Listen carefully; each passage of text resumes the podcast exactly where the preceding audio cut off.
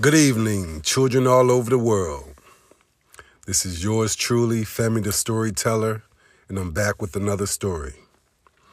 This story is called If You Don't Have the Words You Need, Borrow Someone Else's. If you don't have the words you need, borrow someone else's. From the book called Rules, written by Cynthia Lord. As always, before we begin, I must say that I don't own the rights to this story nor to this music. Thank you. If you don't have the words you need, borrow someone else's. At home, I line Jason's blank cards on my desk, ready to draw. But choosing words is harder than I thought. Seven white squares full of possibility. I look around my bedroom for ideas. From the checkered rug on my floor to the calendar of Georgia O'Keeffe flower paintings Dad bought me at the art museum he took me to last summer. That's my dream to be an artist and have people gasp when they see my paintings, like I do on the first day of each new month. I have a tiny cloth pin at the bottom of the calendar pages so I don't cheat and peek ahead. I want each month's flower to be a surprise. On my door is a long mirror surrounded with colored sticky note reminders. My library books are due. Bring fine money. August 8th is Melissa's birthday. Remember, it takes seven to nine business days for mail to get to California. Plan ahead and even a few reminders left over from school. Fine lunch card. Project due Tuesday. I kept those up because it's nice to see them and know they don't matter anymore. On my desk is the little bamboo plant and the blue squirrely dish Melissa gave me for my last birthday, and my computer with the longest hardest to spell password I could think of. Anthropological. Anthropological. That's so David won't figure it out. Across one bookshelf is a row of art supplies in cans pencils, markers, and paintbrushes. On the next shelf are paint bottles and stacks of paper everything from thick watercolor paper to filmy sheets of jewel colored tissue paper, and lots of things I've collected shells, rocks, a tiny glass elephant, a blackened old skeleton, skeleton key my grandmother found in a chest, but which unlocks nothing. I kept it because I like how it feels in my hand.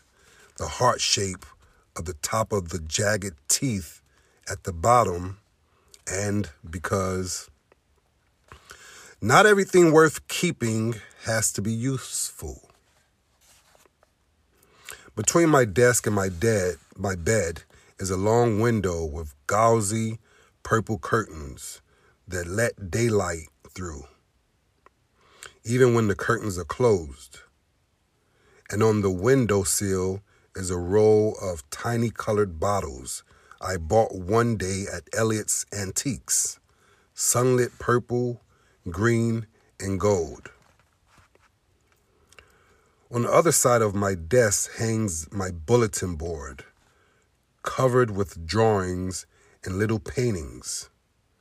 A pencil gray castle I started but never finished. A monkey painted on an emerald tissue paper rainforest. A color penciled cartoon from three years ago of my guinea pigs dancing. I still like it, even if it's old and I can do better now. Well, there's something. I pick up my pencil and write on the first cards. Drawing. Guinea pig. Under my window, nutmeg and cinnamon purr happily, shuffling through the shavings in their cage. Nutmeg lifts her head, and I look away quick. Anytime they catch me watching them, my guinea pigs think I should feed them.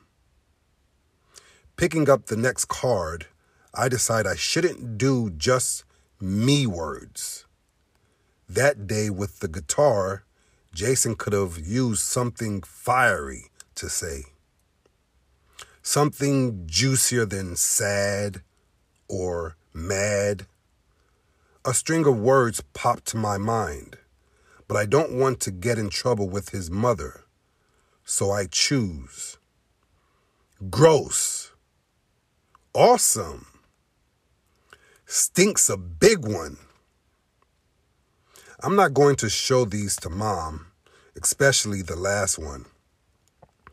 I don't remember seeing exclamation points on any of Jason's other other cards, but awesome with a period doesn't seem right. And if gross has one exclamation point, stinks a big one needs at least three. My pen hoovers, hovers over the sixth card. I could do another favorite raspberry sherbet, or ice skating, or goldfish. I look past my messy closet. Open closet doors carefully. Sometimes things fall out to the CDs, cassettes, and books lining the shelves near my bed. But Jason already has book and music. And who knows if he even likes raspberry sherbet. I could pick words about the clinic, hallway, or bookshelf, or magazine, or I could do funny words like hoity toity or angry ones like, oh, yeah. Or hurt words like, I didn't mean to. There's a gazillion words and phrases I could choose, and none of them seem worth one of my two last cards. So I push the blank cards aside and draw pictures for the others. Drawing a guinea pig is easy. I sketch an oval, fat and compact, add black eyes, tiny rounded ears, tucked under feet, and a mess of every which way hair, a furry baked potato. The other words are harder. What does awesome look like? A smiley face, a sunrise, a double hot fudge sundae. My door creaks open a couple inches. A brown eye peeks through the crack. David never remembers to knock. It irritates me so much I taped this rule right above my doorknob. This is Catherine's room. David must knock. No toys in the fish tank, he says. I pull forward one of my two blank cards and write in big block letters an unbendable, sharp cornered David word. Rule. By the time I get to the living room, David's already crouched in front of the fish tank, his smiling face reflected in the glass. Out the window behind the aquarium, I see Mom in the yard talking to the mailman. And in the fish tank, one of my old Barbie dolls sits on the gravel, her arm raised in a friendly wave, as though she spotted Ken across the living room and is inviting him to join her. And don't forget the scuba equipment, darling. Barbie's pink lipstick smile beams through the water, her long hair floating around her like a tangle of white blonde kelp. The goldfish nibble at, nibble at it, and Barbie, queen of the fishes, waves cheerfully.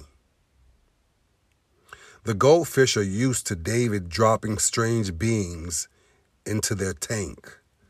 They always swim over to check out the newest arrival and try to eat it. when that doesn't work, they accept it along with their usual plastic plants and little castle. Remember the rule. I flip open the top of the aquarium. No toys in the fish tank. David nods, but I'm not fooled. He may not buy into the fish tank rule, but he's got this one down pat. If you want someone to leave you alone, agree with her. You can only put things in here that belong, I explain, like stuff you buy at a pet store. That's all that goes in the fish tank. David leans in for a closer view as I pull Barbie up through the water. Willpower is trying hard not to do something that you really want to do,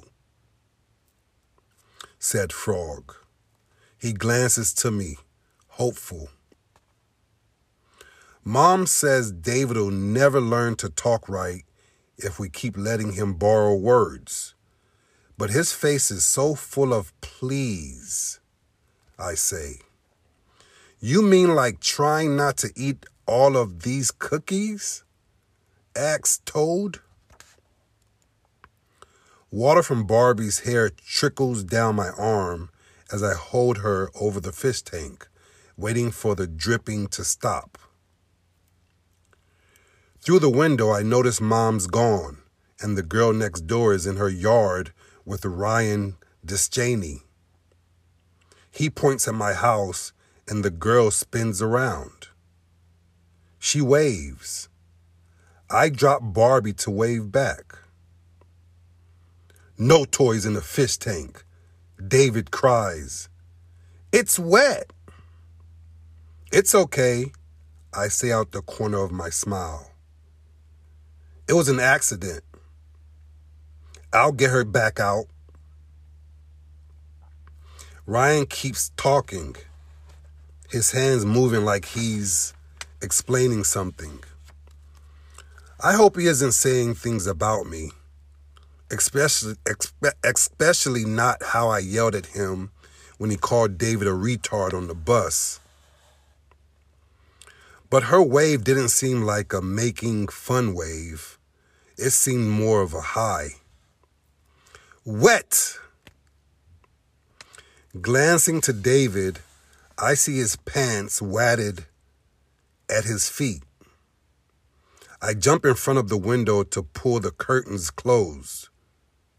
David, go find mom now.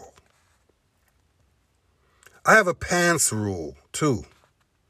Pantsless brothers are not my problem. Hope you enjoyed it. Signing off.